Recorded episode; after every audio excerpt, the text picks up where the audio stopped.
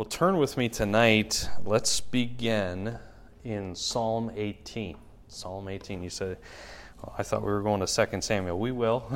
well, let's start in Psalm 18 tonight, and you'll see why in just a moment. Psalm 18 is a, is a psalm that we briefly looked at about a year ago, and it's a, uh, a psalm that has 50 verses in it, and we split it up into two weeks, and we covered the entire psalm. Surprisingly, I look back on that now, and I'm like, wow, that was silly. There's a whole lot more here that we we could have uh, we could have looked at, but we're going to get a, a chance to, again to do that. But Psalm 18.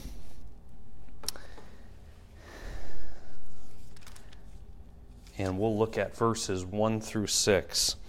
I'll, I'll read those here. It says, I will, uh, let, us look at the, uh, at the um, uh, title as well. It says, To the chief musician, a psalm of David, the servant of the Lord, who spake unto the Lord the words of this song in the day that the Lord delivered him out uh, him from the hand of all his enemies and from the hand of Saul. And he said, and then we go into verse 1 this is, this is a psalm that's written later in David's life and uh, after he's delivered really from his enemies. It says in verse 1 I will love, the, uh, I will love thee, O Lord, my strength. The Lord is my rock and my fortress and my deliverer, my God, my strength, in whom I will trust, my buckler, the horn of my salvation, and my high tower. I will call upon the Lord who is worthy to be praised, so shall I be saved from mine enemies. The sorrows of death compassed me, and the floods of the ungodly men made me afraid. The sorrows of hell compassed me about, and the snares of death prevented me. In my distress I called upon the Lord, and cried unto my God, and he heard my voice out of his temple, and my cry came before him, even into his ears. And this is not, this chapter as we begin it, uh, this is not the only time that this 50 plus verses appear in the Bible. And so go now to 2 Samuel chapter 22. 2 Samuel chapter 22 is almost word for word, uh, with just a few, a few change, a few differences, Psalm 18.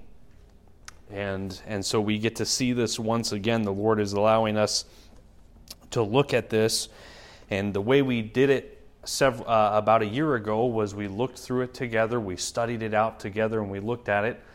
And tonight, I want to begin, instead of going through it for two weeks, I'd like to take the next several weeks, the next about five weeks, and look at it through a different lens. Just turn the, the, the diamond a little bit and look at it from a different facet, a different point of view of who is my God. And I've given you a sheet there that you can follow along with us here, uh, part one of verses 1 through 7. And here in 2 Samuel 22, this passage was written near the end of David's life and is a shining testimony to God's love for David. God gave David that Davidic covenant that his that the kingdom was, was going to last forever, and that would be obviously accomplished by Jesus Christ. But here, David, as we've seen throughout the, the first, uh, first, all of 1 Samuel and into 2 Samuel now, David is not a perfect man, is he? Not at all. David was not always faithful, but God was always faithful and true to David. And this, this chapter here is David's song of deliverance and it reminds us to run to the Lord and praise Him not only for all that He has done, but also for all of who He is. I've shared this illustration before, but Oswald Chambers, who is the author of My Utmost for His Highest, a, a, a very good devotional uh, that you can get your hands on, I'm sure. It's also online, but My Utmost for His Highest. And Oswald Chambers was uh, a very uh, a preacher, and he would also uh, visit different people. And one one of the uh, the days during his ministry, uh, both he and his wife had heard of someone who had been deathly ill. In fact, it was a younger lady, and they were very concerned about her. They went to visit her in the hospital, And they came back to the house, and Mrs. Chambers was washing the dishes, and she pondered just what God would do. And she said it out loud at that moment as, as, as Oswald was shining his shoes in the kitchen there, waiting for uh, just, just talking to the Lord. And Mrs. Chambers said, I, I wonder just what God will do. And she was thinking about that young lady on her deathbed. And Chambers said this, Oswald said this, he said, I don't care what God does. He said, I care who God is. And, and that opened up for him just a, a, a understanding beyond what God does. And, and I think that's important for us to understand. If we operate our lives based on only what God does, we will live a very confused Christian life. If we operate just based on the things that happen in our life car accidents, people getting sick, people dying, uh, other things that might happen in our lives. If we just operate on that, we will never know the glory of who God is. And this chapter, as we look through it, I want to go through it slowly because there are a multitude of references to who God is. And as we learn about these together, we will get to know our, our God and, and who He is. So let's pray as we begin. Father, would you show us tonight just simply through your word, Lord, just not, not, not, not in a complicated way, but Lord, would you, as we read your scripture, know your character? And Lord, as we discover your character tonight, uh, would we personally get to know you better and, and get to know your love for us and get to know, uh, Lord, your, uh, your care for us. And so, Lord, I, I pray that as we go through these simple verses tonight, that it would impact our lives. In Jesus' name, amen. Let's read now uh, 2 Samuel verses 1 through 7, and I think you're going to find it's a little familiar. 2 Samuel uh, chapter 22, verses 1 through 7. And David spake unto the Lord the words of this song in the day that the Lord had delivered him out of the hands of all his enemies and out of the hand of Saul. Notice, just for a moment before we move on, how he separates enemies from Saul. Okay? He could have said all of his enemies and been done right there, and we would already conclude that Saul was part of his enemies. But notice how he separates those what he's trying to make clear is, is that Saul was not his enemy. Saul made David an enemy, and Saul hunted David, but what he wants to make clear is that Saul was not his enemy, that he still forgave Saul, even after everything that he did. And so he says it like this uh, out of the hand of Saul. Verse 2, let's, let's, let's walk through the, the rest of this passage together. And it says, And he said, The Lord is my rock and my fortress and my deliverer, the God of my rock, in him will I trust. He is my shield and the horn of my salvation, my high tower and my refuge, my Savior, thou savest me from violence. We'll get to all of those things in just a moment and, and write them down together, but just stay with me. Verse 4 I will call on the Lord, who is worthy to be praised. So shall I be saved from mine enemies. When the waves of death compassed me, the floods of ungodly men made me afraid. The sorrows of hell compassed me about, and the snares of death prevented me. In my distress I called upon the Lord and cried to my God, and he did hear my voice out of his temple, and my cry did enter into his ears. I want to look firstly at the fact that God is my rock. He is my he is literally that the, there's two words used for the word rock in verse 2, and that's your first blank there. He is my rock. The Hebrew word used there is the word selah, not selah, as in a pause, but selah, which literally means the, the rock as being the stronghold that keeps me safe, the stronghold of Jehovah Himself that we can run into. And so God is our rock. He is, he is every bit enough to be your safety. The second thing that God says he, he is is uh, David. David mentions that he is my fortress in verse two. When you think of a fortress, what do you think of? Safety. Something rugged but safe. Something I think of the medieval times of knights and castles. And, and you look at a fortress, and that is, there's the drawbridge that's going over the trench. And once that drawbridge is up, there's nothing that's going to be able to get to that safe place that is worthy, uh, that, that is protective. So it's a place of strength and of safety. But he's not just the place of safety, he is the save the, the Savior. And we'll get to that at the, at the end of this, this. But He is my deliverer, he says. The one who not only is the way of escape, but He makes the way of escape for him. He's the deliverer. And that's, that was key in David's life. In verse 3, we see that he's not just the rock, but he is the God of my rock. And you might ask, well, what does that mean? The, the Hebrew word for rock in verse 3 is, is a different Hebrew word. It's the word tsur, which literally what David is saying is, God, you are not just my rock that anchors me to the ground. You are also the God of the flat place. You are not just my anchor, you're the God of everything. In other words, the, the ground in which I'm anchored to is also owned by you, which means it's also a safe place. You are the God of my rock. You are, you are the, my rock, and you are the God of my rock. You are my strength in that safe, anchored place. And so it can also be translated strength, the God of my strength. So uh, that, that, is who, that is who David says God is. The next thing in verse 3 that he says is, He is my shield. And shield in battle is a what, what is it an offensive or a defensive weapon? It's a defensive weapon. There's, there's nothing that can penetrate God, my shield.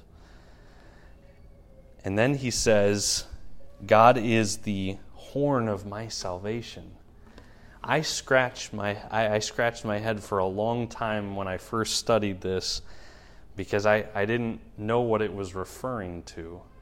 Uh, the horn of my salvation in verse 3 it's, it, it, it states that as, as a name for god and if you remember in the old testament when when joshua and the children of israel were marching around uh, the, the, the walls of Jericho, they marched around once a day for six days, and then uh, they marched on that seventh day. They marched around uh, seven times, and then what happened? The people shouted, and they they blew the horns. The people shouted, and the walls came tumbling down. The horn was a picture of victory. That's why it says the horn of our salvation. He is the one who is, who is the Savior and the one who is victory in our life. There's a second picture of the horn in the, in the Old Testament, and does anyone know what that is? Horns of the altar. Yes. So it's, it's almost a dual picture here that we see. Obviously, He is the horn of our salvation, He is that song of victory. But when someone came to the altar, that was the place of redemption, where they were going to make a sacrifice, and on that altar would be four horns, and the, the one who was the trespasser would cling to the horns of that altar as that sacrifice was being made, understanding that that sacrifice, that redemption, was for them. So you can see just in this one name for God that He is the horn of my salvation, that He is my victory, and because of His blood, He is my redemption. It is an amazing, this, this is who my God is. What is the next name for God given in verse 3? He's my high tower. I absolutely, I don't know about you, but I love castles. I, I always have. Uh, ever since I was a six year old and I was playing with Legos, that was my, one of my favorite things to build.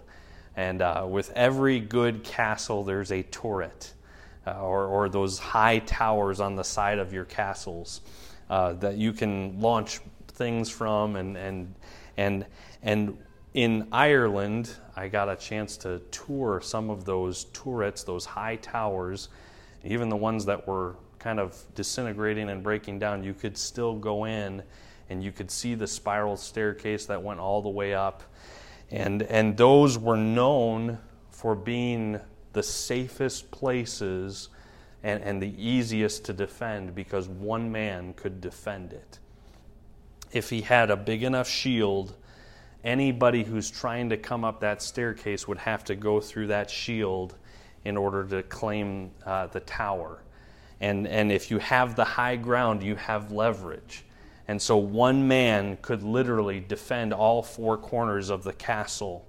Uh, and so this picture in Scripture, an old preacher said this. He said, he said, uh, "Me and God make the majority." And so, uh, if if if one man, if God is my high tower, then there is no way that the, the evil one can prevail. If I have my Lord, my high tower, He's my sure defense. I don't need any other. That's what this means. The next thing is what, what does it say who your God is? He's my refuge. He's my shelter in the time of storm. He's the one that I can, uh, in, in many, uh, in the Old Testament times, there would be those towers of refuge where if you did not commit a sin, if you were accused, you could run to that tower of refuge and you'd be, you'd be safe. And here it's saying, God is my refuge. He's, he's where I can hide, He's where I, I, I will be safe. I love that song, Shelter in the Time of Storm. He's the one that keeps me safe. And last but not least, here, what is the, the last thing mentioned in verse 3? He's my Savior. I, I don't, I, I, don't mention that last because it's the least important, but it's the last that shows up here on our, in our list. He is my Savior. He is the one that provided a way that I could, I could go to heaven. And now David is obviously he's he's mentioning that God had saved him from violence. And even at the end of verse 4, he says he saved him from his enemies. So obviously, there's physical violence that, that's happening in David's life, but God has provided a, a Savior for us in Jesus Christ. And that's something that we can praise Him for. If you flip over your sheet, there's some key thoughts that I want us to look at based on, on these things. And that's just the first seven verses. Okay, there are a multitude more as we're going to study through 2 Samuel 22 over the next few weeks. Here's some key thoughts that I want us to look at as we go to prayer tonight. Let's read verse 2 again. It says, And he said, The Lord is my rock and my fortress and my deliverer, the God of my rock in him will I trust. And I meant this to be under verse 3, but uh, that's besides the point. God is worthy of my trust. That's the first blank there. God is worthy of my trust. And you, you can just correct it there on your sheet. It's, it's in verse 3, not verse 2. God is worthy of your trust tonight. There is nothing that you can't go in prayer to Him about there is nothing that he doesn't know.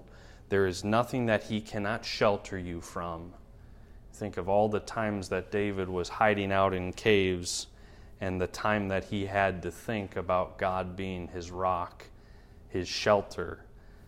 And thankfully, tonight you're not all hiding in caves, but you have things in your life that maybe would love to push you spiritually into depression, into a, into a cave to hide away. God is worthy of your trust tonight. The second thing is uh, in verse 4. So just switch the verses 2 and 3 to verses 3 and 4. That's, that's how they're supposed to be lined up there. Uh, the second thing there is God is worthy of my call. I will, verse 4, I will call on the Lord. Jeremiah 33 3 says that God always picks up. I, God is always going to answer a call. In fact, I'll, I'll turn there and, and just read that and remind us of that, that passage here tonight. Jeremiah 33 3 Call unto me, and I will answer thee, and shew thee great and mighty things which thou knowest not. Things that, uh, that's an amazing verse because it's things that you don't even know of yet, things that you haven't even thought of yet.